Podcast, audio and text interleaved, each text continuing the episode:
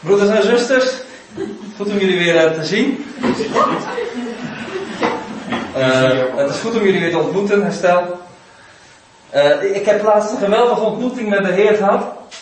En eh, het was eh, heerlijk om, eh, om hem te zien. Van aangezicht tot aangezicht. En ik, ja, wie riep mij daar? en en ik, ik moet zeggen, ik straal er helemaal van. Kun je dat zien? Nou niet. Niet? Niet? Nee, nou niet. Nee, nee, dat klopt. Maar het was een geweldige ontmoeting met de Heer. En ik, ik, ik, ik sprak van hem van aangezicht tot aangezicht. En ik was er zo vol van. En nu ben ik weer de berg afgekomen om jullie te ontmoeten. En ik straal er helemaal van. Maar blijkbaar kunnen jullie het niet zien. Ik kan het niet met jullie delen. Ik kan niet echt laten zien de heerlijkheid die ik zelf heb gezien.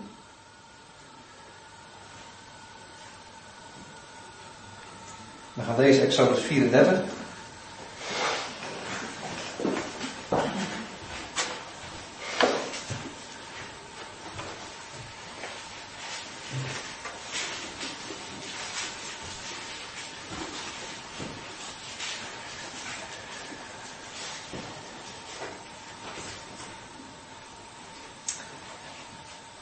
Inderdaad, het is al een aantal keer genoemd.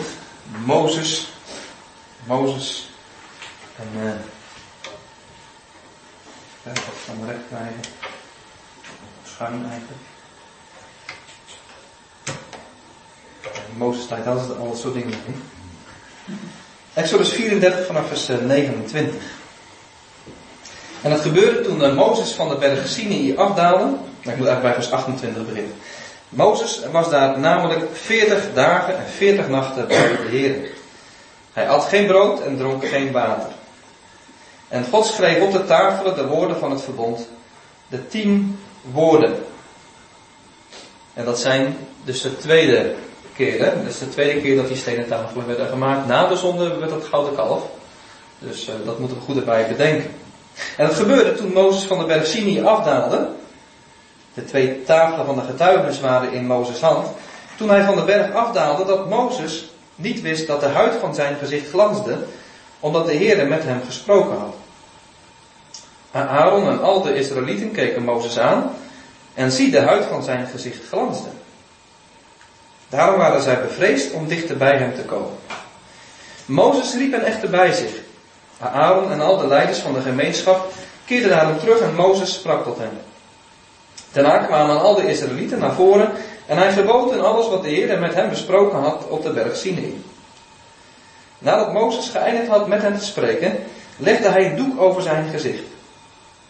Maar telkens wanneer Mozes voor het aangezicht van de Heer kwam om met hem te spreken, deed hij de doek af, totdat hij weer naar buiten ging. En wanneer hij naar buiten gegaan was, sprak hij tot de Israëlieten wat hem geboden was. En als de Israëlieten aan het gezicht van Mozes zagen dat de huid van het gezicht van Mozes glansde, dan deed Mozes de doek weer over zijn gezicht, totdat hij naar binnen ging om met hem, met God te spreken. 2 Korinthe 3 willen we ook lezen.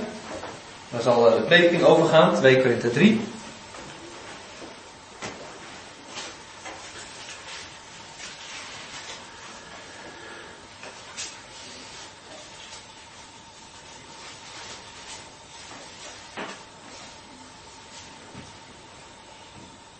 Twee Korinthe 3 beginnen bij vers 1. En dan zegt Paulus, beginnen wij onszelf weer aan te bevelen? Of hebben wij, zoals sommigen, aanbevelingsbrieven voor u nodig of aanbevelingsbrieven van u? U bent onze brief, geschreven in onze harten, gekend en gelezen door alle mensen. Het is immers openbaar geworden dat u een brief van Christus bent, door onze bediening opgesteld, geschreven niet met inkt, maar door de geest van de levende God, niet op stenen tafelen, maar op tafelen van vlees van de hart. Zo'n vertrouwen nu hebben wij door Christus op God. Niet omdat wij van onszelf bekwaam zijn iets te denken, als was het uit onszelf, maar onze bekwaamheid is uit God. Hij heeft ons namelijk bekwaam gemaakt om dienaars van het nieuwe verbond te zijn, niet van de letter, maar van de geest. Want de letter doodt, maar de geest maakt levend. Als nu de bediening van de dood met letters in stenen gegrift in heerlijkheid was, zodat de Israëlieten hun ogen niet op het gezicht van Mozes gericht konden houden vanwege de heerlijkheid van zijn gezicht, hoewel die niet gedaan zou worden, hoeveel te meer zal dan de bediening van de geest in heerlijkheid zijn? Want als de bediening van de verdoemenis al heerlijkheid geweest is, veel meer is de bediening van de gerechtigheid overvloedig in heerlijkheid. Immers, zelfs dat wat verheerlijkt was, is in dit opzicht niet heerlijk geweest, vergeleken met de alles overtreffende heerlijkheid. Want als wat er niet gedaan wordt in heerlijkheid was, veel meer is wat blijft in heerlijkheid. Omdat wij dan een dergelijke hoop, hebben, hoop bezitten, gaan wij met veel vrijmoedigheid te werk. En doen wij niet zoals Mozes, die een bedekking op zijn gezicht legde, opdat de Israëlieten hun ogen niet gericht zouden houden op het einddoel van wat er niet gedaan wordt. Maar hun gedachten werden verhard. Want tot op heden blijft diezelfde bedekking bij het lezen van het Oude Testament zonder te worden weggenomen. Die bedekking wordt teniet gedaan in Christus. Ja, tot op heden ligt er, wanneer Mozes gelezen wordt, een bedekking op hun hart. Maar wanneer het zich tot de Heere bekeert, wordt de bedekking weggenomen. De Heere nu is de geest. En waar de geest van de Heer is, daar is vrijheid. Wij allen nu, die met onbedekt gezicht de heerlijkheid van de Heer als in een spiegel aanschouwen, worden van gedaante veranderd naar hetzelfde beeld, van heerlijkheid tot heerlijkheid, zoals dit door de geest van de Heer bewerkt wordt. Laatste vers wat we hebben gelezen, vers 18, is uh, het vers voor de prediking. En ik wil graag tot jullie spreken over uh, de geest maakt ons zoals Jezus. De geest maakt ons zoals Jezus. Vorige keer toen ik hier mocht zijn, toen heb ik gesproken over de bewogen hart hebben zoals Jezus. En dan kun je de vraag stellen, hoe worden we dan zoals Jezus? En dat is eigenlijk heel simpel, tenminste, eenvoudig, simpel niet, maar eenvoudig zoals het hier staat. Als we kijken naar de Heer Jezus, en dan gaat de Heilige Geest ons veranderen en maakt hij ons zoals de Heer, als, als de Heer Jezus. Dat is eigenlijk de, de samenvatting van de preek. Dus je mag de rest vergeten als je dit maar onthoudt. De geest maakt ons zoals Jezus. Een korte even inleiding op de Korinthebrief, zoals we deze hier voor ons hebben. In Handelingen 18 kunnen we lezen dat uh, Paulus Korinthe bezoekt. En dan is hij zo ongeveer anderhalf jaar in die gemeente. Ongeveer begin jaren 50, begin 50 na Christus en midden 51 na Christus. En hij wendt zich zoals gewoonlijk voor hem eerst tot de Joden. En na afwijzing keert hij zich tot de heidenen. Uh, en hij heeft ook onder hen vrucht gedragen. En zo ontstaat deze gemeente van Korinthe. En aan het eind van die periode, na anderhalf jaar dus, komt Paulus opnieuw in conflict eigenlijk met de Joden. Uh, die slepen hem voor de rechterstoel van de stadhouder Gallio. Uh, na Paulus' vertrek heeft Apollos gewerkt in deze gemeente en hem verder opgebouwd. En Paulus schrijft een eerste Korinthebrief, tenminste de brief zoals wij die noemen 1 Korinthe maar, daaruit kunnen we opmaken dat er daarvoor al een brief van hem is geweest. De gemeente heeft zelfs nog een brief teruggestuurd en dan pas schrijft hij de brief die wij 1 Korinthe noemen. Die beide brieven die Paulus eerst schreef en uh, de brief van de gemeente, die zijn verloren gegaan. We hebben nog wel die eerste Korinthebrief, die ongeveer in het jaar 54 of 55 geschreven is. En Paulus uh, kunnen we opmaken uit uh, de andere brieven heeft het verlangen om weer die gemeente te bezoeken en via hen naar Judea te reizen. En we lezen ook zo in de tweede Korinthebrief dat het niet helemaal goed is verlopen. Dat hij daar is gekomen, maar dat hij daar harde woorden moest spreken. Um, en Paulus zegt in de tweede Korinthebrief, hoofdstuk 1 vers 23, dat hij niet opnieuw naar die gemeente ging om hen te sparen. Om niet opnieuw die confrontatie aan te gaan. Iemand had Paulus blijkbaar verdriet aangedaan, een onrecht. Deze zaak raakt ook de gemeente. En na dit bezoek schrijft Paulus nog een, een derde brief. Dus die eerste, de gemeente stuurt, en dan 1 Korinthe, en dan het bezoek. En dan nog een derde brief die Paulus stuurt, dat noemt hij de, de brief van de tranen. Een brief die hij onder druk en zware uh, droefheid heeft geschreven. Dus vele tranen. staat in 2 vers 4. En een brief die ook de gemeente van Korinthe verdriet heeft gedaan.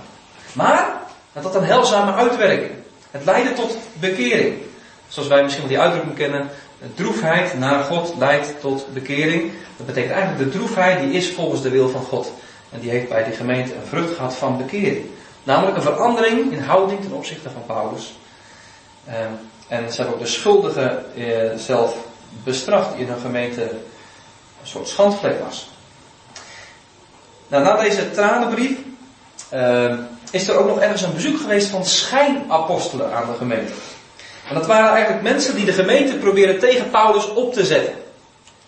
En die van zichzelf zeiden dat ze ook apostelen waren, maar dan echt goede apostelen. Hè, met het keurmerk apostel. En dat hadden ze ook in andere gemeenten gedaan. Als je de tweede Korinthebrief leest, dan zie je dat met name in de hoofdstukken 10 tot en met 13 Paulus daar echt bijna rechtstreeks op ingaat. Als we heel even kijken, in hoofdstuk 11 bijvoorbeeld, dan zie je hoe hij deze mensen ook uh, typeert. Of, of misschien hoe zij zichzelf typeren. Paulus neemt dat soms ook gewoon over. Soms ook met een lichte toon van spot. 1 Korinthe 11, of 2 Korinthe 11 vers 22. Zijn zij Hebreeën? Ik ook. Zijn zij Israëlieten? Ik ook. Zijn zij nageslacht van Abraham? Ik ook. En zie je al die mensen, die zijn Israëlieten. Uit het volk van Israël. Tweede staat daarna, vers 23. Zijn zij dienaars van Christus? Dus blijkbaar zeggen zij over zichzelf dat zij dienaars van Christus zijn. En uh, dat zien we ook in vers 13 van hetzelfde hoofdstuk. Want zulke lieden zijn valse apostelen, bedrieglijke arbeiders, die zich voordoen als apostelen van Christus. Ze komen die gemeente binnen en ze zeggen, wij zijn apostelen van Christus. Christus heeft ons gezonden om jullie iets te vertellen. Uitleggers zijn er verdeeld over wat de precieze identiteit van deze mensen is. Het zijn waarschijnlijk Hellenistische Jodenchristenen. Dat zijn dus uh, mensen die Jood waren, die christen zijn geworden en die leefden buiten Israël, vandaar Hellenistisch in het uh, omliggende Griekse Rijk. Die in lijn van Stefanus wilden staan. En dat kunnen we opmaken uit het feit dat zij heel erg met Mozes wegliepen en ook Stefanus had Mozes erg hoog staan. En ze hebben ook nog een keer een hele missionaire inslag, ze willen namelijk mensen voor zichzelf winnen. Dat alles, deze, dit bezoek van deze mensen aan de Korinthe gemeente, die heeft uh, plaatsgevonden in een, in een bestek van ongeveer enkele maanden. En je kunt begrijpen, uh, stel die mensen hier binnen zouden komen, dat zaait onrust, want dan moet je wat mee. En sommigen in de gemeente van Korinthe, die dreigen daarin mee te gaan. En Paulus voelt ook dat hij zichzelf moet verweren, niet zozeer vanwege zijn eigen positie, maar vanwege zijn werk wat hij heeft gedaan. Het werk wat hij voor Christus mocht doen. In de gemeente. Als hij zijn apostelschap niet opnieuw vestigt, zijn autoriteit niet opnieuw duidelijk maakt, dan zal ook zijn werk dreigen verloren te gaan. En dat is wat Paulus niet wil. Dat is wat hij wil voorkomen. Niet vanwege zichzelf, omdat hij, omdat hij een groot ego heeft, maar omdat hij een grote God heeft. En dat is gelijk een van de doelen van de Korinthebrief, namelijk zijn apostelschap verdedigen om het werk van God te behouden. En dat is eigenlijk de reden dat je af en toe de, brief leest en dat je denkt, nou Paulus, het lijkt wel alsof je zelf een beetje aan het bewijzen bent. Ja, maar dat is ook zo. Uh, hij moet zichzelf als het ware weer opnieuw vestigen. Uh, dat zien we bijvoorbeeld aan het einde van hoofdstuk 2. Want wij zijn niet als zoveel die handel drijven met het woord van God. Heeft het waarschijnlijk over die tegenstanders. Die er ook nog een keer misschien een slaatje uit wilden slaan. Of in ieder geval zielen wilden winnen. Maar als in oprechtheid, maar als vanuit God, voor Gods aangezicht, spreken wij het in Christus. En Paulus zegt ons uit oprechtheid. Uit goede bedoelingen. Wij spreken het uit Christus. Nou ja, als je een beetje gevoelig bent voor mensen die eh, het veel over zichzelf hebben, dan zou je zeggen, nou, ik vind dat Paulus wel een beetje met zichzelf te koop loopt. Maar nogmaals, we begrijpen dat nu vanuit die achtergrond. En uh, ik wil eigenlijk dus met name over vers 18 nadenken, maar ik wil niet het hele hoofdstuk laten liggen, uh, maar daar in blokjes eigenlijk een beetje met elkaar doorheen gaan. En het eerste blokje is vers 1 tot 3 van 2 Korinthe 3. En dan zegt Paulus, beginnen wij onszelf weer aan te bevelen? Of hebben wij, zoals sommige, aanbevelingsbrieven voor u nodig of aanbevelingsbrieven van u? U bent onze brief, geschreven in onze harten, gekend en gelezen door alle mensen. Het is immers openbaar geworden dat u een brief van Christus bent, door onze bediening opgesteld, geschreven niet met inkt, maar door de geest van de levende God. Niet op stenen tafelen, maar op tafelen van vlees, van de harten. Nou, kernwoord in deze versie is eigenlijk het woord schrijven en het woord brief. Paulus zegt, vanuit dat laatste vers wat we gelezen hebben in hoofdstuk 2, is het nou zo dat we onszelf weer opnieuw moeten aanbevelen? Moeten we weer opnieuw het zoveel over onszelf hebben? Dan moeten we net als die schijnapostelen met brieven komen om als het ware te laten zien, kijk, hier staat het, ik ben een goede apostel. En dan zegt hij eigenlijk, nee dat is niet nodig. Voor jullie is dat niet nodig. Want kijk maar, zegt hij in vers 2, u bent onze brief. Als we een aanbevelingsbrief nodig hebben, of als jullie er een nodig hebben, Korinthe gemeente, kijk dan vooral naar jezelf. Kijk dan naar je geestelijk leven, wat er is veranderd in je leven. Dat is de grootste aanbevelingsbrief die er is. Jullie zijn zelf een brief, een brief van Christus. Christus heeft een brief geschreven en Paulus zegt in vers 3, door onze bediening opgesteld, als het ware, de Heer Jezus heeft gedicteerd aan Paulus. Paulus was een secretaris en hij schreef en zo schreef hij de brief van de Korinthe gemeente. Zo zijn ze tot stand gekomen. En dan zegt hij niet met inkt. Paulus schreef niet met inkt als die secretaris, maar hij schreef door de geest van de levende God. Want de geest dreef zijn bediening aan. De geest gaf zijn woorden kracht. De geest liet zijn woorden landen in de harten. Niet met woorden van de menselijke wijsheid, maar met woorden met betoning van geest en van kracht. Dat is eigenlijk Paulus' ware werk. Hij zegt, jullie zijn zelf het product van mijn apostelschap. Maar dat is wel het werk van God. En dat zegt hij ook in 4 tot en met 6. Zo'n vertrouwen nu hebben wij door Christus op God. Namelijk het vertrouwen dat die gemeente zo'n brief van Christus is. Door Paulus' bediening opgesteld. Niet omdat wij van onszelf bekwaam zijn iets te denken als was het uit onszelf. Maar onze bekwaamheid is uit God. De mensen zouden kunnen denken dat Paulus zo zeer zichzelf neerzet als degene die mee heeft gewerkt aan die brief, dat hij het zelf heeft gedaan. Nee, zegt Paulus, onze bekwaamheid is uit God. Het woord bekwaamheid of bekwaam is in deze drie versen belangrijk. Ook in het zesde vers. God heeft ons namelijk bekwaam gemaakt om dienaars van het nieuwe verbond te zijn. Niet van de letter, maar van de geest. Want de letter doodt, maar de geest maakt levend. Nou, Paulus gebruikt hier het woord nieuwe verbond, de uitdrukking nieuwe verbond. En hij zegt, God heeft mij bekwaam gemaakt. God heeft mij geschikt gemaakt, in zijn dienst genomen, de kracht gegeven om een dienaar te zijn van het nieuwe verbond. Hij benadrukt in het hoofdstuk de zegeningen, de heerlijkheid van het nieuwe verbond. Wat natuurlijk fantastisch is in zichzelf. Maar ook doet hij dat met het oog op die tegenstanders. Die kwamen met het oude verbond. Dit hoofdstuk is niet alleen een mooie verslag en een mooie, uh, gewoon een mooi hoofdstuk voor onszelf. Maar we moeten ook zeggen dat het Paulus doel is om zichzelf ook te verdedigen tegenover die schijnapostelen die kwamen met het oude verbod. En met Mozes te koop liepen. En Paulus laat eigenlijk in elk vers wel zien, het nieuwe verbond is heerlijk. En hij zegt, van dat nieuwe verbond mag ik een dienaar zijn. Het heerlijke verbond. Dus als dat nieuwe verbond heerlijker is dan het oude verbond, en ik ben het dienaar van het nieuwe verbond, ja, dan automatisch deelt Paulus ook in die heerlijkheid. En dat geeft hem het gezag. God heeft hem bekwaam gemaakt om diener te zijn van dat nieuwe, dat heerlijke verbond. Nou, het nieuwe verbond is uh, beloofd in de profeten. We lezen dat in, uh, in Jeremia 31. Dat God zegt, er zal een nieuw verbond komen.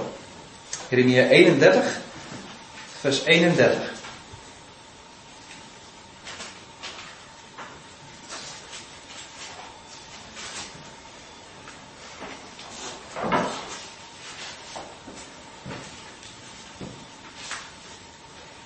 Jeremia 31, vers 31.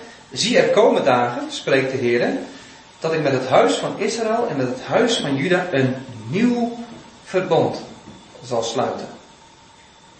Niet zoals het verbond dat ik met hen, met hun vaderen gesloten heb op de dag dat ik hun hand vastgreep om hen uit het land Egypte te leiden. Mijn verbond dat zij verbroken hebben, hoewel ik hen getrouwd had, spreekt de Heer. Dus God spreekt over een oud verbond met de Sinai, en hij spreekt nu over een nieuw verbond wat zal komen. Voorzeker, dit is het verbond dat ik na die dagen met het huis van Israël sluiten zal, spreekt de Heer.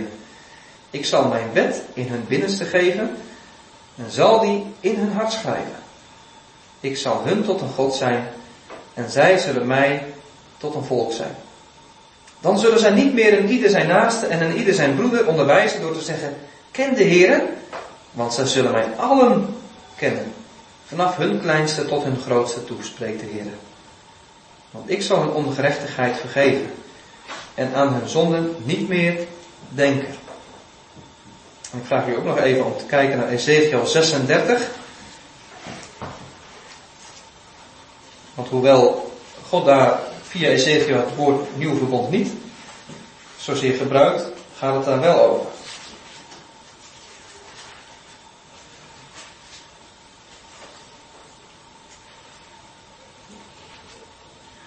Ezekiel 36, vers 25 tot 27. En dan zien we ook met name de zegeningen van het nieuwe verbond. Twee belangrijke zegeningen. Ik zal rein water op u sprenkelen en u zult rein worden. Van al uw onreinheden en van al uw stinkgoden zal ik u reinigen. Dan zal ik u een nieuw hart geven en een nieuwe geest in uw binnenste geven. Ik zal het hart van steen uit uw lichaam wegnemen en u een hart van vlees geven. Ik zal mijn geest in uw binnenste geven. Ik zal maken dat u in mijn verordeningen wandelt en dat u mijn bepalingen in acht neemt en ze houdt. Hij ziet verschillende mooie dingen in deze versen staan, zowel in Jeremia 31 als in Ezekiel 36. Tijd ontbreekt om die allemaal te behandelen. Maar je ziet in elk geval dat God zegt, er is een stenen hart. Jullie hebben een hard hart. En dat harde hart zorgt ervoor dat je mij niet werkelijk gehoorzaamt. Ik kan wel de wet geven, maar elke keer stuit die wet af op dat harde hart. Het ketst daarop af. Het heeft geen werkelijk effect. Het verandert jullie leven niet.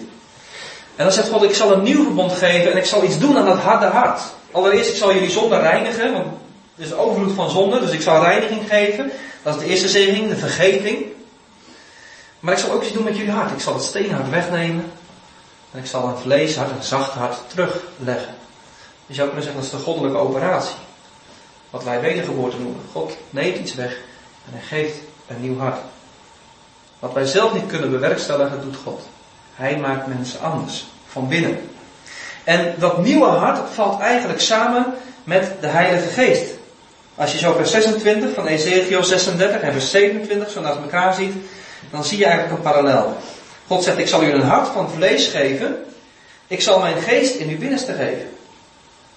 Eigenlijk ons nieuwe hart is eigenlijk de Heilige Geest die in ons leeft.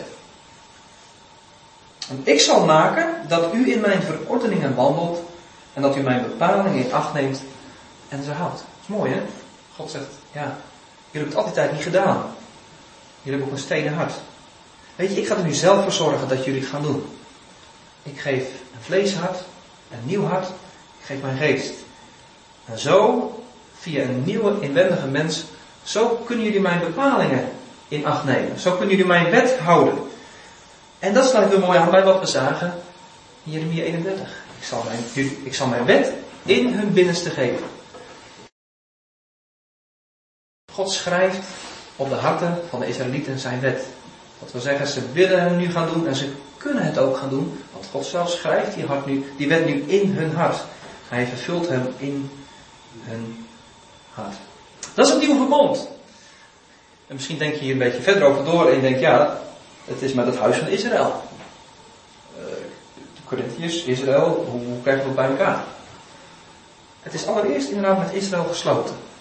Het is, Jezus heeft gezegd toen hij ging sterven, voordat hij ging sterven, dit is mijn bloed, het bloed van het nieuwe verbond. Hij stierf, waarmee hij eigenlijk het nieuwe verbond ook sloot, met zijn bloed onder, onder, ondertekenen zou je kunnen zeggen. En met Pinksteren komt de Heilige Geest als de zegening van het nieuwe verbond ook het nieuwe verbond inwijden. En we zien met Pinksteren dat er een heleboel Joden zijn die bekeerd raken tot Christus. En zij zijn de eerstelingen van het nieuwe verbond. Wat eigenlijk daar al in beginsel al in vervulling gaat. Maar ook de heidenen zien we in het boek Handelingen mogen toetreden tot het nieuwe verbond. En tot hen is het met name wat Paulus in 2 Korinthe 3 spreekt. Dus primair de Joden, maar secundair de heidenen. En niet dat ze op een tweede rang staan, maar ze komen later bij. En ze worden zo ook samen toegevoegd tot het nieuwe verbond. En ook wij, beste broeders en zusters, wij zijn als we geloven in Jezus onderdeel van het nieuwe verbond. Nu al. En we mogen delen die zegening van het nieuwe verbond. De vergeving en de Heilige Geest. En dan zegt Paulus, we zijn dienaars van het nieuwe verbond. Vers 6 in 2 Korinthe 3. Niet van de letter, maar van de geest. Want de letter doodt, maar de geest maakt levend.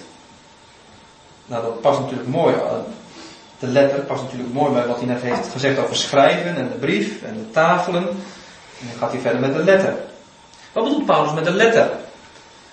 De letter doodt, de geest maakt levend. Nou, sommige mensen die halen die tekst lekker uit de context en die zeggen, nou, het is prima dat jij veel Bijbel leest hoor.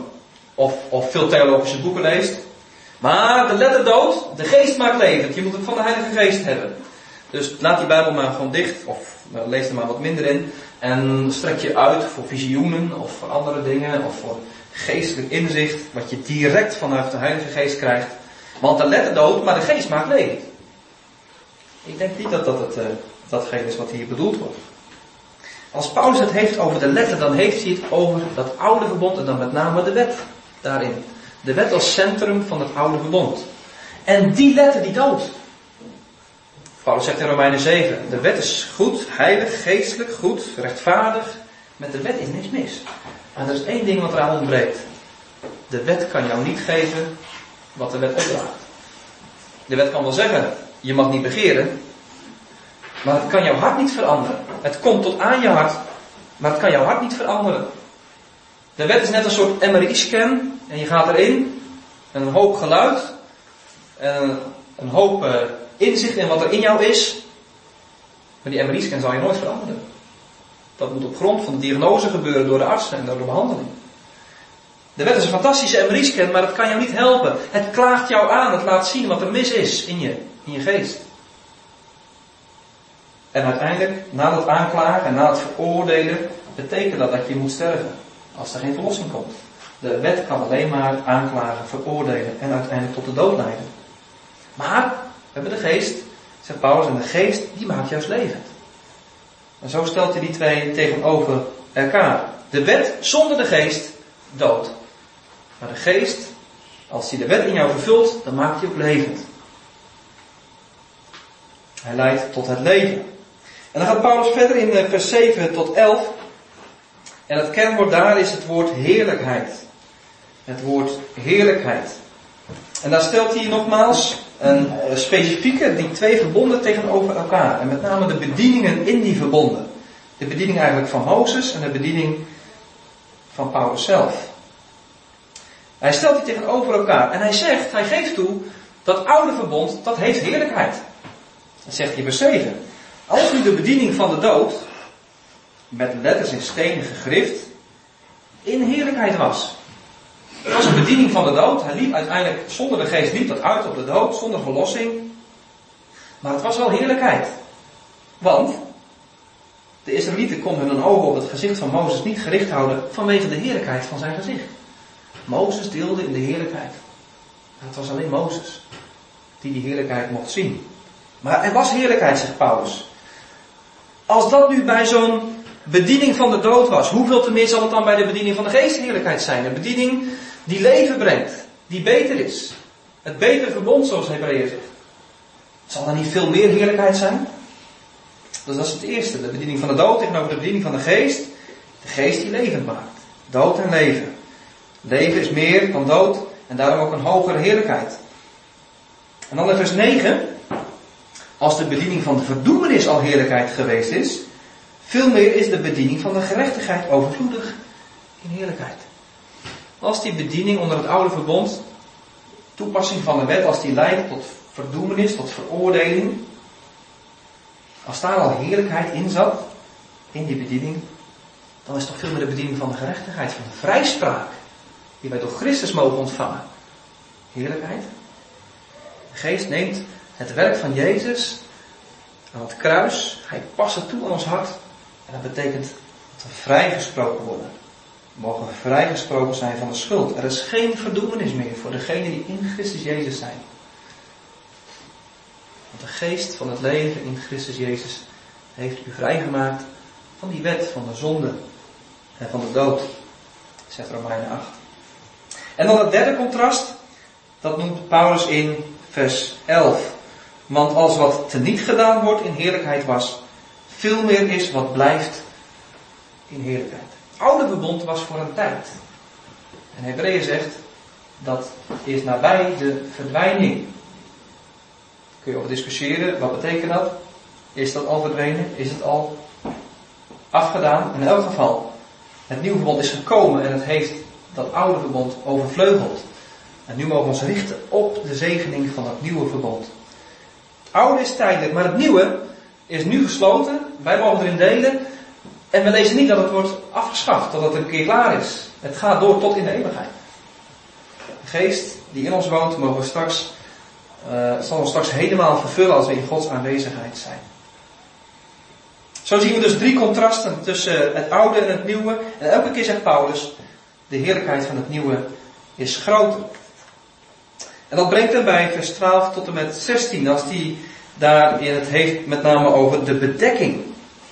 Daar is de bedekking. Vers 1 tot 3, het schrijven van de brief. En het andere schrijven in het hart. Vers 4 tot 6 ging het over bekwaamheid en nieuw verbond. Vers 7 tot 11, de heerlijkheid. En nu gaat hij over op het woord bedekking. En vers 12 zegt hij, omdat wij dan een dergelijke hoop bezitten, gaan wij met veel vrijmoedigheid te werk. Een dergelijke hoop. Is de hoop dat het nieuwe verbond voort mag duren tot een eeuwigheid. Dat is de hoop die wij mogen hebben, die Paulus ook heeft. En daarom zegt hij, kunnen wij met veel vrijmoedigheid te werk gaan, met veel onbedektheid, met veel, uh, hij heeft geen vrees, hij is vrijmoedig. En zo treedt hij de mensen tegemoet. Maar het is niet zoals Mozes het deed. Mozes kon de Israëlieten niet vrijmoedig, zoals hij was, tegemoet treden. Want zijn heerlijkheid was voor hen te sterk. Er was een soort belemmering om de Israëlieten onbevreesd, niet vrijmoedig tegemoet, of een belemmering om hen vrijmoedig tegemoet te treden. Vanwege de heerlijkheid. En Mozes moest een deksel op zijn gezicht doen, een sluier mogen we ook wel lezen. Maar zegt Paulus, die sluier, dat is niet zozeer Mozes' schuld. Eigenlijk is het de hardheid van het hart van de Israëlieten een schuld.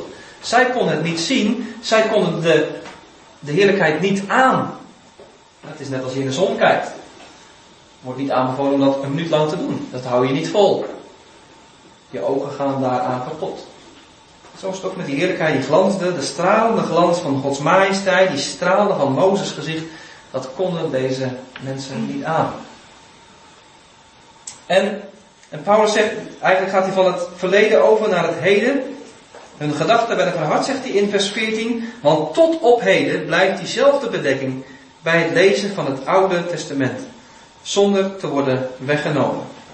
En die bedekking wordt teniet gedaan in Christus. Nog steeds, zegt Paulus. Niet alleen in de tijd van Mozes, maar nog steeds is er een hardheid van hart onder de Joden, onder zijn volksgenoten.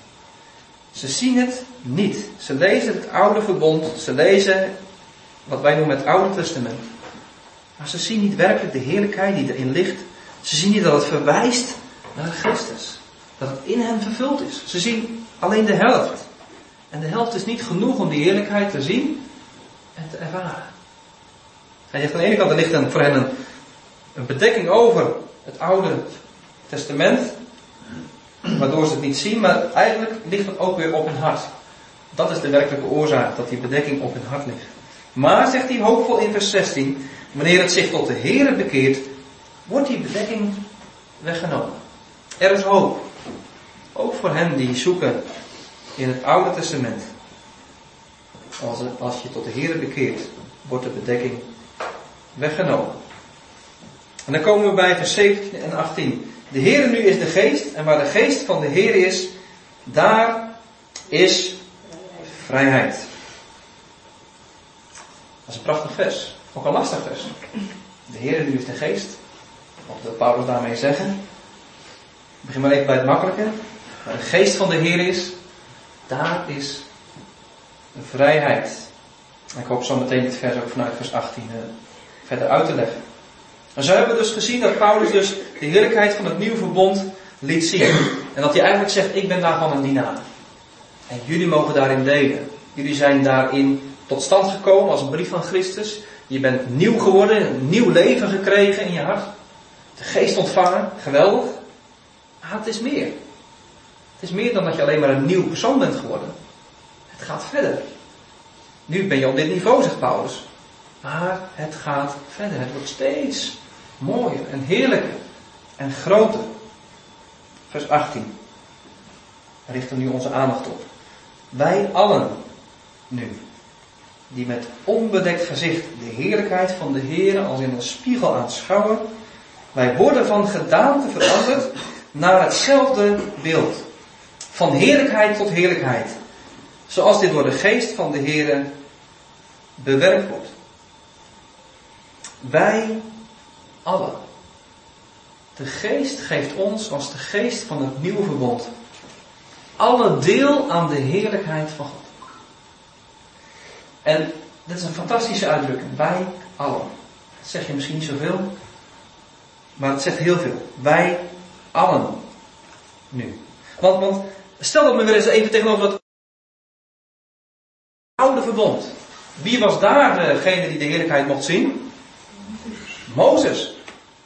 Ja, en een enkeling mocht er nog een keer van proeven. En er was een moment dat de oudsten er waren en dat ze profeteerden. En er staat in Exodus 24 dat ze God zagen. Maar daarna was het vooral Mozes, alleen Mozes. Toegang tot die heerlijke aanwezigheid van God.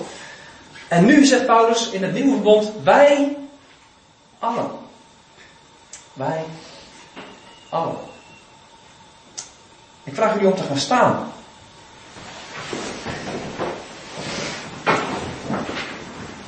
We zijn hier samen als gemeente van Christus, deel van het nieuwe verbond. En als je in Hem gelooft, dan mag je zeggen, wij staan hier in de genade, zoals Romeinen 5 zegt. In de genade waarin wij ook staan. Wij allen.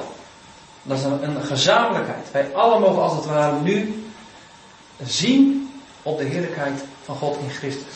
Dat is een geweldig voorrecht. En voel dat als het ware, als je zo hier staat, dat je staat op, op de grond van Christus. Op de grond van genade. Wij allen. Jong en oud, man en vrouw, arm en rijk, werknemer, werkgever, werkeloos, eh, psychisch zwak, psychisch sterk, noem het maar maar op. Er is niemand hier die kan zeggen van zichzelf, ik sta daar buiten. Als je in Christus gelooft, dan sta je in Hem. Wij allen. Voel dat. Jullie mogen weer gaan zitten. Wij allen. Het is voor ons allemaal weggelegd. Want als we geloven, dan hebben we toegang tot Gods nabijheid. We kunnen soms uh, in onze theologie dingen reserveren voor een bepaalde elite. We kijken tegen bepaalde mensen op. Sprekers op een conferentie bijvoorbeeld, daar kijken we tegenop. Die kan het goed vertellen. En dat, ja, sommige mensen kunnen het goed vertellen. Sommige mensen hebben ook een lange wandel met de Heer. Dat is allemaal mooi. Maar wij allen delen in dit voorrecht. Dat we lid zijn van Christus gemeente, deel van zijn nieuwe verbond en toegang hebben tot de, tot de aanwezigheid van God. Toegang tot zijn heerlijkheid. Wij allen nu, die met onbedekt gezicht. Dat is natuurlijk wel aansluit bij, uh, bij Mozes. Mozes kon met onbedekt gezicht God tegemoet treden. En wij mogen ook daarin delen. Voor hem was het een tijdelijk iets eigenlijk. Maar wij mogen voortdurend Gods heerlijkheid aanschouwen. Ja, zeggen we misschien, ja, Mozes, dat was heel fysiek. Dat was misschien nog wel heerlijker dan dat wij ervaren. Dat zou kunnen. Maar hij moest elke keer terugkomen uit die aanwezigheid. En weer in het verkeer met de mensen treden. En als je opnieuw die heerlijkheid wilde ervaren, moest hij fysiek ook weer terug. De berg op. In het nieuwe verbond is dat niet nodig. Eigenlijk mooi wat Anne voorlas in Johannes 4. Want er komt een tijd, en die tijd is er nu, dat we de Vader mogen aanbidden in geest en waarheid. De geest is overal. We hoeven niet naar Jeruzalem, we hoeven niet waar dan ook heen. Niet naar een bepaald gebouw. We kunnen overal met onbedekt gezicht tegemoet treden.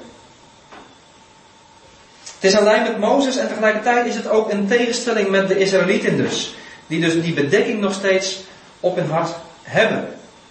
Zij leefden nog onder de sluier. Ze hebben de sluier op hun hart. Maar wij mogen met onbedekt gezicht, met geen sluier op, God tegemoet treden. Efeze 2 en 3 staat dat wij met, door Jezus en door één geest toegang hebben tot de Vader. Hebreeën 10 zegt het ook, laten we dan vrijmoedig toegaan.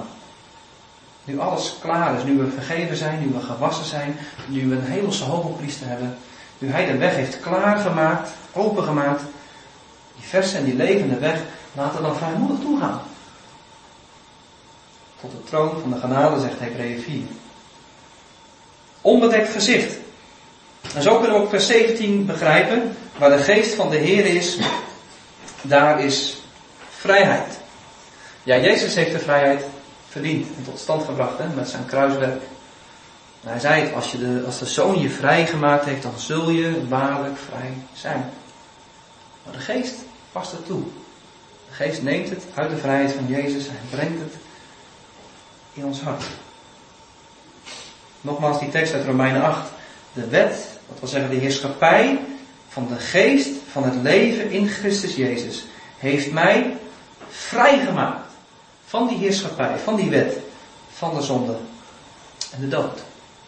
En zo is het Jezus werk dat het grond is, maar de geest is het die toepast en die ervoor zorgt dat je zonder sluier voor God mag verschijnen.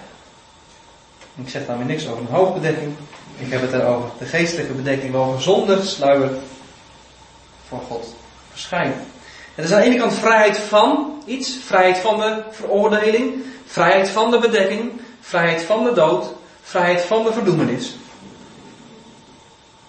Aan de andere kant is het vrijheid tot. Vrijheid om te gaan tot Gods aanwezigheid. Kijk, deze tekst uit vers 17 wordt ook nog wel eens misbruikt. Voor mensen die zich niet graag willen laten binden door allerlei dingen. En, en soms moeten we ook ons niet laten binden. Maar ik denk niet dat Paulus deze tekst heeft geschreven als een soort uh, steun voor ons. Om te zeggen, nou, waar de geest van de Heer is, daar is vrijheid. Ik hoef me niks, geen rekening meer te houden met andere mensen, met andere dingen. Ik ben vrij. Dat is niet de eerste reden dat Paulus deze tekst heeft geschreven. Ik twijfel zelfs of hij zich daar zal kunnen vinden. Want hij schrijft in gelaten 5, u bent vrij geworden, maar dien elkaar door de liefde. Dus het is geen onbegrensde vrijheid, het is juist een vrijheid die begrensd wordt door de liefde.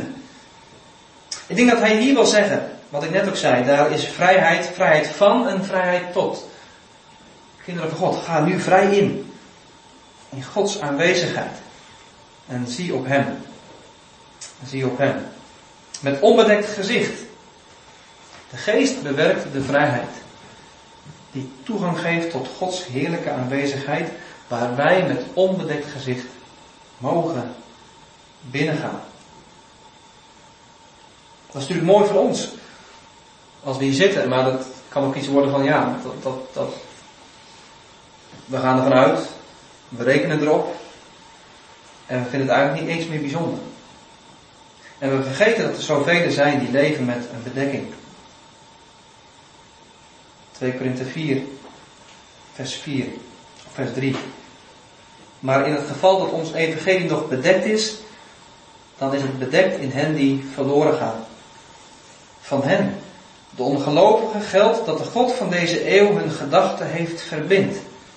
Opdat de verlichting met het evangelie van de heerlijkheid van Christus, die het beeld van God is, hen niet zou bestralen. Laten we eens even nadenken hoeveel mensen er nog leven met een bedekking. In de kerk en buiten de kerk. Paulus zegt ze zijn verblind.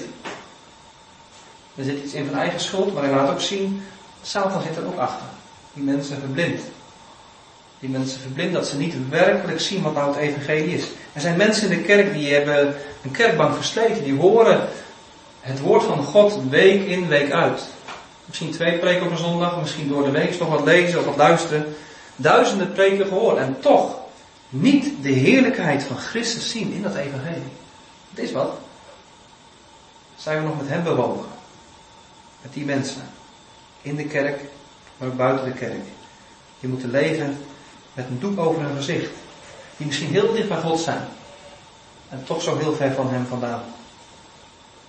Het is mogelijk dat ze die bedekking kunnen afleggen. Als ze zich tot de Heer bekeren, wordt de bedekking weggaan. Er is ruimte bij God. Er is mogelijkheid om te wenden tot Hem. Wij allen nu die met onbedekt gezicht de heerlijkheid van de Heer als in een spiegel aanschouwen. De geest geeft ons zicht op de heerlijkheid van God in het aangezicht van Jezus. Het gaat hier over de heerlijkheid van de Heere. Er is een reden om te veronderstellen dat de Heere Yahweh is. Dat ga ik verder niet uitwerken in deze passage, maar dat is een reden om dat te veronderstellen. Maar de heerlijkheid van de Heer, waar zien we die? Die zien we in Jezus. Die mogen we zien in Jezus. In Hebreeën 1, ik hoef het niet op te zoeken, ik zal het, uh, het voorlezen. In Hebreeën 1, dan schrijft deze Hebreeën schrijver, Hij, Jezus, die de afstraling van Gods heerlijkheid is. En de afdruk van zijn zelfstandigheid. Jezus is de afstraling van Gods heerlijkheid. In 2 Korinther 4, dat is wat dichter bij huis, vers 6. Want God die gezegd heeft dat het licht uit de duisternis zou schijnen, is ook degene die in onze harten geschenen heeft tot verlichting met de kennis van de heerlijkheid van God. En waar vinden we die kennis van de heerlijkheid van God? In het aangezicht van Jezus Christus. En om het af te Johannes 1 vers 14, het woord is vlees geworden, heeft onder ons gewoond. En we hebben zijn heerlijkheid gezien. Een heerlijkheid als van de enige geboren zoon van de Vader, vol van genade en waarheid. Als je de heerlijkheid van God wil zien, ga dan niet vragen om een visioen, maar kijk naar Jezus. Kijk naar Christus. Ja, maar hoe kun je dat, hoe kun je hem dan zien? Paulus zegt het is als in een spiegel. Ik heb er ook nog over nagedacht om een spiegel mee te nemen, maar dat was uh, iets te veel. Ik heb deze thuis uit, de keuken hier even geleend. Uh, dat terzijde. Maar als we in een spiegel kijken, Paulus bedoelt niet te zeggen dat je jezelf dan ziet. dan zouden we niet echt veel veranderd worden. Dan zien we onszelf. Misschien schrikken we dan. Misschien zijn we dan vergenoegd. Ik weet het niet. Maar veel verandering zal niet optreden misschien. Paulus zegt, in die spiegel moet je als het ware schuin kijken. En je ziet indirect de Heer Jezus Christus. We zien hem niet direct. We zien hem niet met onze fysieke ogen. Sommige mensen hebben dat voorrecht gehad. Paulus, op de weg naar Damascus, zag Jezus. Sommige moslims zien hem in een droom. We kunnen soms een visioen hebben. Maar dat is niet de normale manier van het geloof leven. 2 Korinther 5 en 7 zegt Paulus, wij leven door geloof. Niet door het aanschouwen. Niet door het fysieke zien met de ogen. Maar met een geestelijke oog. Als in een spiegel. Wij zien Jezus indirect. En waar zien we hem? Waar mogen we zijn heerlijkheid zien? De heerlijkheid van God zien in zijn gezicht. Wie heeft het antwoord? Waar mogen we? Ja, in je handen. Ik heb het in mijn handen. En bijzonder in het evangelie. In het evangelie zien wij de heerlijkheid van God. In het gezicht van Jezus Christus. Als we Jezus zien, bijvoorbeeld in zijn bewogenheid, zien we heerlijkheid in zijn bewogenheid. Als we hem, hem zien in zijn liefde voor mensen, dan zien we heerlijkheid in zijn liefde. Als we, als we zien hoe hij, hoe hij leidt, hoe hij gewillig is om te leiden, dan zien we de heerlijkheid van God in zijn gewilligheid, in zijn lijden. Ja, als hij daar zelfs hangt aan het kruis, is daar heerlijkheid. Zoals we ook gezongen hebben van het ruwe houten kruis met het bloed van Gods Zoon straalt een licht dat door niets wordt gedoofd. Vol van schoonheid en pracht, vol van reddende kracht. Voor een ieder die in hem gelooft. Het natuurlijke oog kijkt naar het kruis en het zegt dwaasheid. Krachteloosheid. Zwakheid. Daar heb ik niks mee. Maar met het geestelijke oog naar het kruis kijken zie je een heerlijkheid. Omdat hij daar hangt uit liefde omdat hij er hangt om ons te verlossen. Omdat hij er hangt om de wil van de Vader te doen. En dat is heerlijkheid. Hij hangt daar zwak maar tegelijkertijd krachtig om de machten daar te overwinnen. Dat is de heerlijkheid van Christus in het evangelie. Als je het evangelie leest, als je de Bijbel leest, zoek je dan ook de heerlijkheid van God? Of lees je de passage zoals het mij ook overkomt? Lees de passage door, je denkt, ja, dat is toch boeiend. En je denkt wat verder over na. Probeert nog wat toepassingen te maken. En je doet hem weer dicht. En je denkt, ja, voor vandaag was dat wel weer een goede portie Bijbel. Maar je hebt niet de heerlijkheid van God gezien. De heerlijkheid van Christus. Zijn majesteit. Die straalt door de letters van het woord heen. Beste broeders en zusters, laten we God zoeken in zijn aanwezigheid. En laten we dat vooral doen door het lezen van het woord. En het nadenken. En het zoeken. Het overdenken van de heerlijkheid van Christus. In de letters van de Bijbel. En de geest. De geest helpt ons daarbij. De geest geeft ons zicht op die heerlijkheid. En als we dat doen, dan worden we van gedaante veranderd. Worden van gedaante veranderd. De geest geeft ons zicht op de heerlijkheid en het gezicht van Christus, maar hij verandert ook ons innerlijk als we ons oog richten op die heerlijkheid. Het geheim is dat wij veranderen in dat wat we aanbidden. Dat zegt de Bijbel ook over de afgoden. De afgoden zijn niets, zijn ijdel, zijn leeg. En als je je richt op afgoden, dan zul je uiteindelijk net zo worden als die afgoden. Namelijk ook tot niets. Dan blijf je ook leeg achter. Ben je heel ijdel bezig. Wij gaan lijken op waar we naar kijken. Waar we naar kijken, daar gaan we op lijken. Wat we aanschouwen, dat verandert ons. In negatieve zin, maar gelukkig ook in positieve zin. En daarom, verwacht als je naar Jezus kijkt dat je wordt veranderd. Er staat in Handelingen 4, vers 13 dat het Sanhedrin naar die mensen kijkt, Peter en Johannes, en dat ze versteld staan. En ze herkenden dat zij met Jezus geweest waren. En dat is natuurlijk in een natuurlijke zin zo. En ze wisten dat, ze herkenden hen als discipelen van Jezus. Maar ik vind er ook een mooie geestelijke laag in zitten. Dat, dat mensen kunnen zien dat we met Jezus geweest zijn. Dat we in zijn aanwezigheid geweest zijn. Dat het, dat het een verschil maakt of je wel of geen tijd met hem doorbrengt. Ik denk dat je dat zal herkennen. Er was een tijd dat ik op de middelbare school werkte en ik ben geen ochtendmens en het was vroeg beginnen. En dan was het vaak wel heel kort. En ik zal bekennen, soms was het nog één op de fiets en een schietgebedje. En ik merkte het verschil. Je merkt gewoon dat je bijna, bijna geestelijk naakt voor die klas staat. Je hebt niet zoveel gegeten, je hebt geen, het kleed van Jezus niet aangedaan. Je merkt het verschil. En als jij het merkt, misschien merken anderen het dan ook wel. Ze herkenden hem dat zij met Jezus geweest waren. Paulus gebruikt het woord voor het woord veranderen, metamorfose. Er vindt in ons een metamorfose plaats. Als we ons overgeven aan het zien van Gods heerlijkheid in ons leven. Dat is een transformatieproces. Dat eigenlijk ook heiliging genoemd mag worden. Heiliging gaat niet allereerst over wat je wel of wat je niet doet. Kunnen we druk over spreken met elkaar. Daar kunnen we mee zitten. Wat moet ik wel doen? Wat moet ik niet doen? Hoe leef ik heilig? Maar heiliging is allereerst een verandering van ons innerlijk. Het is een metamorfose. Wil je veranderd worden? Wie wil er hier niet veranderd worden? We willen allemaal veranderd worden, denk ik. Maar hoe zijn we met die verandering bezig? Zeggen we ja, ik wil minder gierig zijn. En een soort plan bedacht.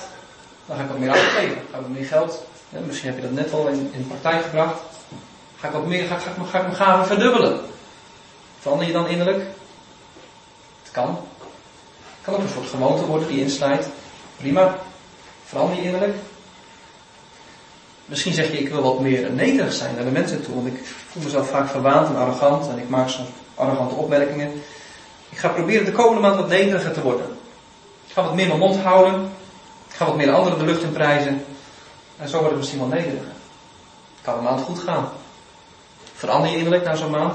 Als je hart aan werkt. Nee. Misschien uiterlijk. En misschien heeft het zijn waarde. En dat we zeggen, nou, beter zo'n persoon dan iemand die heel erg van de toren blaast. Maar we veranderen niet werkelijk innerlijk. Het is de Heilige Geest die ons verandert En niet zozeer als wij ons heel erg richten op wat wij gaan doen, maar als we allereerst kijken naar Jezus. Hij die zich gaf voor zondaren. Hij die niet zijn rijkdom behield, maar die voor ons arm is geworden. Kijk naar Jezus. Hij is voor jou arm geworden. Hij heeft alles voor jou gegeven. Zodat je harten niet veranderen om ook alles aan anderen te geven. Hij heeft zichzelf vernederd. Terwijl hij hoog was. Kijk naar hem. Zodat je hart niet veranderen om ook nederig te zijn als hij dat voor jou is geweest. De sleutel ligt in het zien naar Jezus. En wij veranderen naar hetzelfde beeld. De geest verandert ons naar het beeld van Christus. Als we uit het woord icoon, ik denk het woord icoon, icon, een beeld, een representatie van iets anders. Zien we ook in het Oude Testament dat Adam een beeld van God wordt genoemd. God schiep de mens naar zijn beeld en naar zijn gelijkenis. En zo was Adam een representatie en vertegenwoordiger van God op aarde. En mocht hij de heerlijkheid die God had in mensenvorm weerspiegelen. Maar we weten wat er is gebeurd. Adam heeft gezondigd. Dat beeld is niet helemaal verloren gegaan, maar het is wel beschadigd geraakt. Onder het stof gekomen. Vertekend geworden. Een vertekend beeld. En nu is Christus gekomen, de tweede Adam. Hij heeft de heerlijkheid van God in volmaakte vorm. Hij heeft het niet vergooid. Hij heeft het niet verkwanseld. Maar die heerlijkheid van God is volledig in hem bewaard gebleven. En nu kijkt God vanuit de hemel en hij ziet Jezus. En hij zegt, dat is het beeld van God.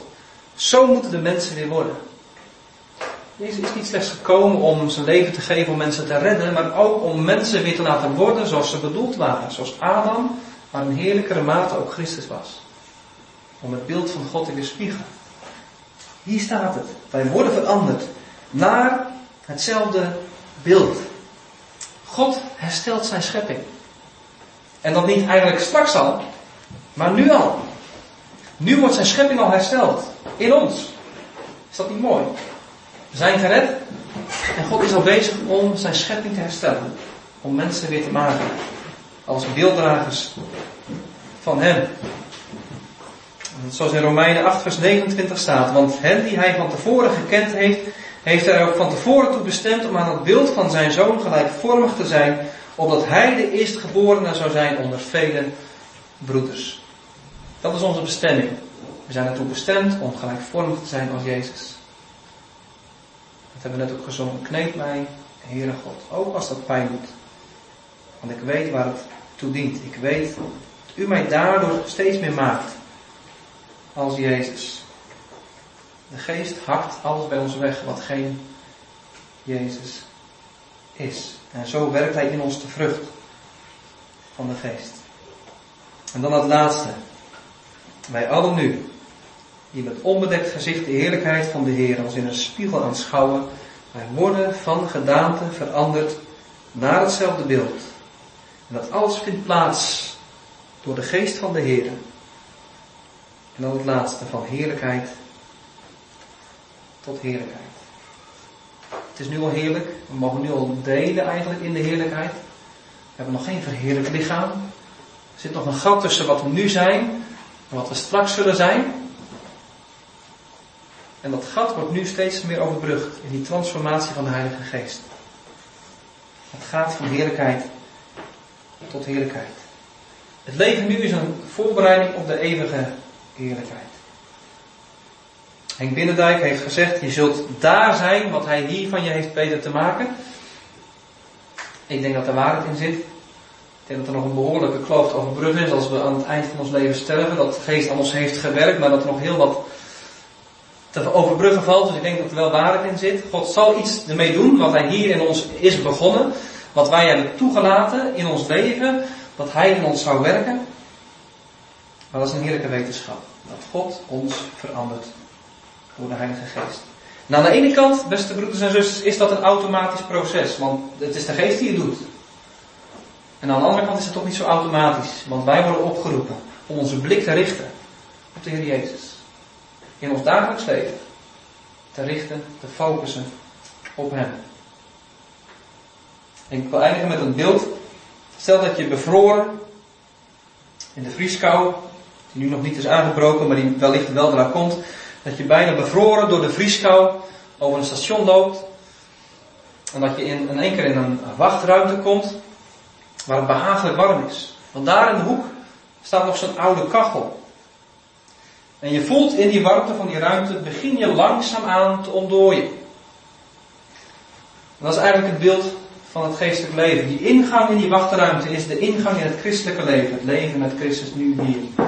Ingang in de verlossing. Waardoor je langzaam begint te ontdooien.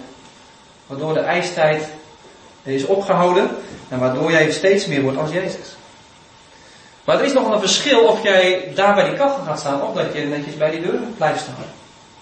Hoe dichter bij die kachel, hoe meer je zult ontdooien, hoe meer je innerlijk ook zult worden als Jezus. En de vraag van ons is, blijf je bij de deur staan of ga je naar de kachel? Denk je van ja, de geest verandert mij toch wel? Of zeg je maar ik wil meer en meer worden als Jezus? Ik wil meer en meer de vlucht van de geest vertonen. Ik wil meer veranderd worden door die heerlijkheid. Kom, laten we naar de kachel gaan. Laten we ons warmen in de aanwezigheid van God. Die Hij in het nieuwe verbond nu al in ons hart geeft. En wij allen, die met onbedekt gezicht de heerlijkheid van God als in een spiegel aanschouwen. Wij worden nu al veranderd naar hetzelfde beeld. Van heerlijkheid tot heerlijkheid. Zoals dit door de geest van de Heer bewerkt wordt. Wees gezegend, broeders en zusters, met deze woorden. Amen.